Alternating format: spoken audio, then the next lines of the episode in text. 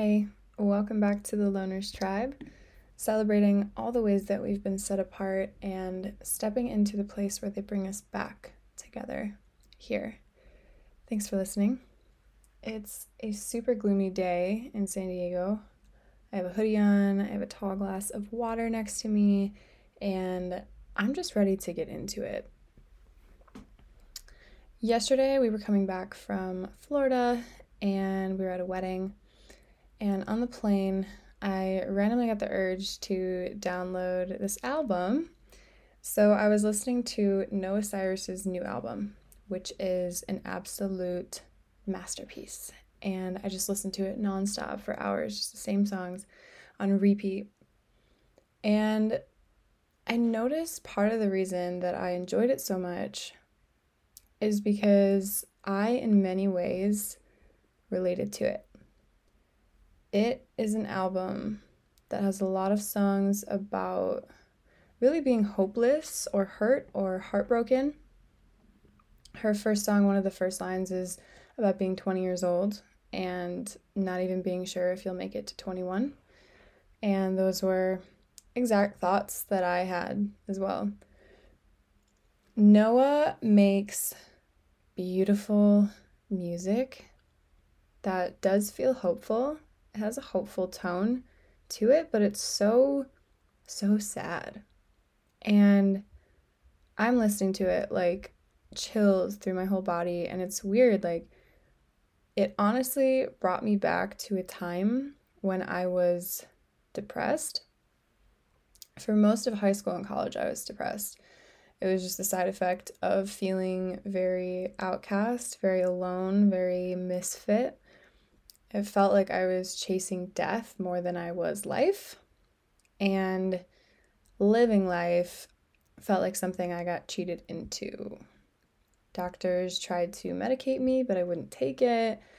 And knowing what I know now about SSRIs, I'm actually glad that my intuition told me not to because it knew even worse than being sad was to be numbed out or to be dependent on meds for happiness. But anyway, for a moment, listening to this music, I started to miss it. I started to miss being so low and so hopeless and feeling the weight of absolutely everything. It's a weird thing because I did this while I was in the thick of my depression, too. All I dreamed about was to be joyful but every time I would choose being alone and I would listen to music that made me feel even worse, hating on my life, crying all night, staring at the ceiling for hours, just wishing I was anywhere but here in this body, sleeping every chance I could, losing my memory, losing my eyesight, breathing through a tight chest every day, numbing, coping, but not choosing anything differently. Still wishing and hoping that something would change one day because it's just the way I am. I tell myself it's just my brain, it's just passed down. I'm going to say what most people won't. I got addicted to being sad. It was intoxicating in a life where I felt like I didn't have much choice or much say in anything around me, I wanted to be able to choose something. If I couldn't feel the really high highs, I was at least going to choose to feel the really low lows because nobody wants to be numb. I loved the deep, melancholy emotions I'd feel when I was alone and crying. I loved feeling deeply connected to some source of pain that made me feel like I was included in something, like I belonged, while at the same time separating me enough from other people to reassure me that that's why I didn't belong with them. It felt like rebellion which I've always had a warrior heart. It soothed my warrior heart. It felt almost like dark and sensual, like sneaky, to be so empty, so void of anything in a world where there's so, so much. And even more than that, I loved being able to blame something for my pain. I loved being the victim. I loved at the end of each day being able to say, oh, well, another shitty day. More reasons to be sad. It makes sense because I'm depressed and it's just my brain and this is the way it is and will always be. Literally expecting heartbreak, like literally calling it into my life. And I say this from a retroactive standpoint. Is this what I was thinking back then? Fuck no. I would probably laugh in your face if you suggest that to me. But this is what I was doing. I wanted depth and abundance in my life, and this is how I got it an abundance of really deep fucking sadness. I just didn't know any better. It's crazy now, having lived through one of the most joyous years of my life, I'm realizing I'm experiencing extremely similar things right now as I was when I was depressed and wanting to end my life, only now they bring me joy. They give me a chance to choose, to create, to observe, and see what life is presenting to me to figure out, to step into. I've concluded, at least for myself, that depression is what I feel when I close the channel off to love love could hardly energize me when I was depressed. It seemed like no matter what anyone did, it wasn't enough.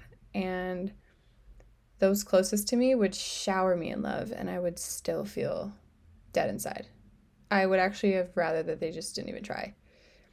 And it was never a lack of love, it was not recognizing myself as love. That's it. When you look at brain scans of brains with depression, it's usually showing a lot less activity or it's showing areas that are starting to shrink. Imagine you are a being of love to come here to give or experience more love, to recognize yourself in everyone and everything, and your vehicle closes the channel to it. Well, there goes your entire life force and purpose and energy. It can't even make it to your brain because the doors close off to it. No point in going out into the world like that, not until the body opens it back up.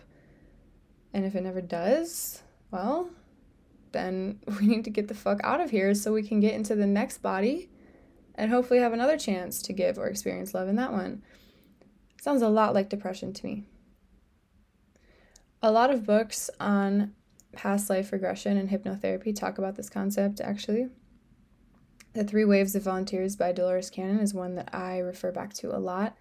Highly suggest to anyone who's curious about the different generations of souls that are coming here to awaken the planet that we did come here as a soul with a specific mission or task or a journey of karmic cycles that we wanted to carry out or to break or to live through and experience. And if we don't carry it out or we fall too far off track, which can really be as simple as just not being fully present here or not spreading love or not feeling love or not affecting people with our positive energy toward higher collective consciousness if we are falling off track from these things, like re- really, really far off track, like our brain is shrinking because we have kept the channel closed for so long, then there's not really much point for our existence. Love isn't able to do what it came here for. So it might give us disease or an extreme life event to try and snap us out of it in like one final chance to change our trajectory. But if that doesn't work, then our soul can get restless and move on. We continue to choose being low because it offers us something. It keeps the blame on everything and everyone else it gives us the role of creator as we constantly create this reality of the void, the rebellion against all that is, which again is the opposite of love. And I think the biggest part is we get so used to resenting the world that by staying in that state of mind, we don't ever actually have to admit that we are far more cosmic, far bigger than the small role that we're playing, and have a much bolder, more divine role to be here and serve the same planet that's giving us such a fucking hassle. Which sounds really off putting when all of your belonging currently comes from being so detached from it. I loved rebelling against life. So, what do we do with that depth that we feel? I want to tell you something that changed everything for me the law of polarity. The law that states for each extreme, there must be an equal opposing extreme. There's no high without low, there's no dark without light, there's no up without down. Can't have one without the other, everything would just be baseline. So I learned that not only did that mean that as low as I felt, the opposing high already existed waiting for me, but it actually meant that the lower I went, the opposing high would get even higher for me. So, from wanting to end my life, what the hell was waiting for me on the other side? I can now tell you there have been more moments than I can count this year where I've physically had to grasp my heart in my chest because I thought it would explode if one more ounce of love made its way into it. I have cried over my own existence. I have started full body shaking over how much purpose I feel in being here. I've come back home to myself over and over and over again, even on my lowest days, I am filled with trust.